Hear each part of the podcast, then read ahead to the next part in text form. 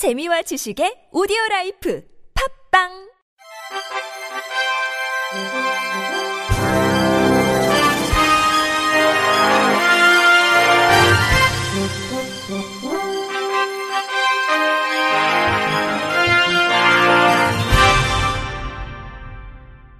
청취자 여러분 안녕하십니까? 2월 21일 수요일 KBRC 뉴스입니다.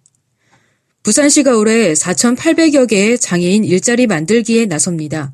부산시는 어제 2018년도 장애인 일자리 창출 종합 계획을 발표하고 공공부문 장애인 공공일자리 3,235개와 민간부문 좋은 일자리 1,600개 등 총 4,835개의 장애인 일자리를 만든다고 밝혔습니다.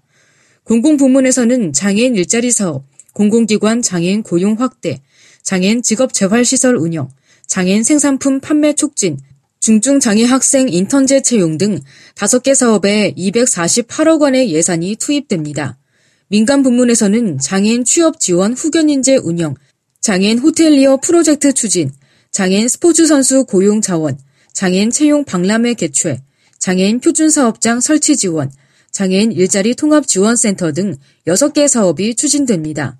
신창호 시 사회복지국장은 사회 경제적 취약계층인 장애인의 사회 참여 확대와 삶의 질 향상을 위한 최우선 과제는 이들에게 특화된 양질의 일자리를 제공하는 것이라며 기업 등 민간과의 연계 체계를 더욱 강화해 취약계층 일자리 창출 시책에 최선의 노력을 다할 것이라고 말했습니다. 경기도는 장애인의 취업 지원을 도와줄 발달장애인 훈련센터를 유치했다고 20일 밝혔습니다. 발달장애인 훈련센터는 한국장애인 고용공단이 운영하는 발달장애인 전문 직업교육 훈련기관입니다. 공단은 센터 설립 부지를 선정한 뒤 건물 임차, 인테리어 공사 등을 거쳐 연내 개소를 목표로 하고 있습니다.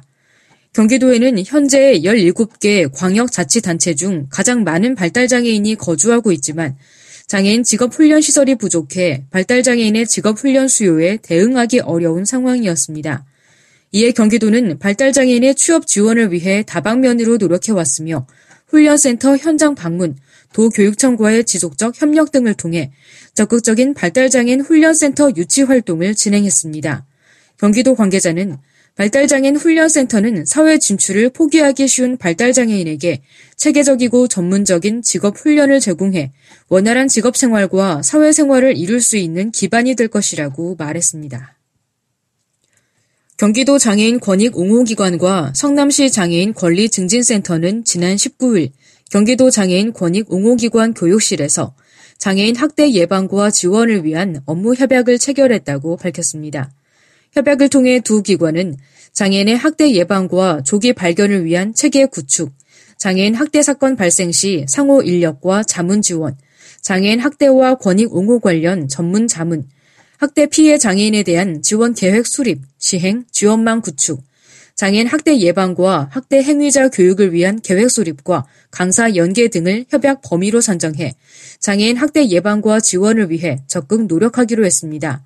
경기도 장애인 권익 옹호 기관은 전국에서 가장 많은 장애인이 거주하는 경기도에서 학대를 예방할 수 있는 방안에 대해서도 생각을 공유하는 시간을 가졌고 효과적인 권익 옹호에 대한 의지를 나타냈다고 밝혔습니다. 인천시 소상공인 연합회는 어제 인천 계양구청에서 인천시 신체장애인 복지회와 동반 성장을 위한 업무 협약식을 맺었다고 밝혔습니다. 연합회에 따르면 이날 두 단체는 인천 지역 장애인과 저소득 청소년을 위한 사랑 나눔 활동에 노력할 것을 다짐했습니다.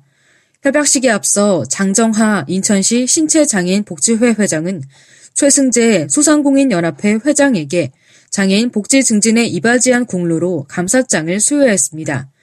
최 회장은 감사장 수여에 대해 소상공인들이 한데 뭉쳐 지역에서부터 사회적 책임을 다해 나가야 할 것이라며 신체적으로 어려운 분들과 작은 가게에서 어렵게 장사하시는 소상공인들이 함께 십시일반으로 사회 봉사에 나서는 것은 사회의 근본을 따뜻하게 바꾸는 모범이 될 것이라고 말했습니다. 충북 진천구는 2018년부터 부과되는 지방세에 대해 납세 고지서를 읽을 수 없는 1에서 3급 시각장애인 300명을 대상으로 점자를 통해 부과 내용을 확인할 수 있는 점자 고지서를 발급한다고 20일 밝혔습니다. 점자 고지서는 일반 고지서와 함께 일반 봉투에 동봉해 우편으로 발송됩니다.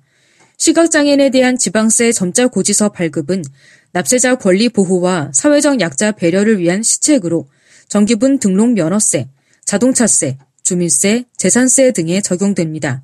송상호 세정과장은 그동안 지방세에 대한 정보가 제대로 전달되지 않아 불편함을 겪었던 시각장애인들이 이번 점자 고지서 발행으로 불편이 조금이나마 해소되길 바란다며 지속적으로 사회적 약자를 위한 세무 행정을 펼칠 수 있도록 노력할 것이라고 말했습니다. 강원도 장애인 종합복지관은 화천군에 거주하고 있는 장애인과 비장애인을 대상으로 하는 화천 해냄 평생대학 개강식을 어제 화천 청소년 수련관 세미나실에서 가졌습니다. 화천 해냄 평생대학의 프로그램은 합창, 미술, 사진, 아트서예, 한글 등의 정기 프로그램과 문화 공연 관람과 문화 체험 등으로 구성돼 운영하며 오는 12월까지 연중 프로그램으로 주 2회 화천 일원에서 정기적으로 진행합니다. 강원도 장애인 종합복지관은 화천 지역 내 주민이 화천 해냄 평생대학 문화 프로그램을 통해 자기 개발을 할 수 있는 기회를 가질 수 있으며 일상생활에서 삶의 활력을 극대화해 삶의 만족도가 높아질 것으로 기대된다고 말했습니다. 경기도 이천시 장애인 자립생활센터는 여성 장애인의 사회참여 기회 확대를 위해 여성 장애인 교육 지원 사업을 실시한다고 20일 밝혔습니다. 강좌는 헤어 디자이너 and 메이크업, 아로마 테라피, 바리스타 자격증 과정, 여성 장애인 리더십 향상 아카데미 교육, 동료 상담가 리더자 과정 연수, 당구 교실, 문해 교육, 영어 말하기 기초 교육, 플로리스트 등 총 10개 과정이며 육아, 가족 폭력, 사회 서비스, 직업에 대한 상담 사례 서비스도 진행합니다. 참여 대상자는 수원, 성남, 용인, 부천, 안산, 안양, 화성, 평택, 시흥, 광명, 김포, 군포, 광주, 이천, 오산, 안성, 의왕, 하남, 여주, 과천, 양평에 거주하는 여성 장애인면 누구나 가능합니다. 신청 방법은 이천시 장애인 자립생활센터를 방문하거나 전화 또는 이메일, 팩스로 접수할 수 있으며 강좌별 10명을 기준으로 접수를 마감합니다. 여직원 수십 명을 상습적으로 성추행한 장애인 복지관 관장이 경찰에 구속됐습니다. 충북지방경찰청 등에 따르면 충북지역 한 장애인 복지관 관장 61살 A씨는 2013년부터 최근까지 자신의 집무실에서 여성 사회복지사와 물리치료사, 언어치료사 등의 가슴과 얼굴, 손 등을 만지는 등 성추행한 혐의를 받고 있습니다. 경찰 조사에서 드러난 피해자는 23명으로 임산부 1명도 포함됐습니다. A씨의 성추행 사실은 지난달 퇴사한 한 여직원의 신고로 드러났습니다.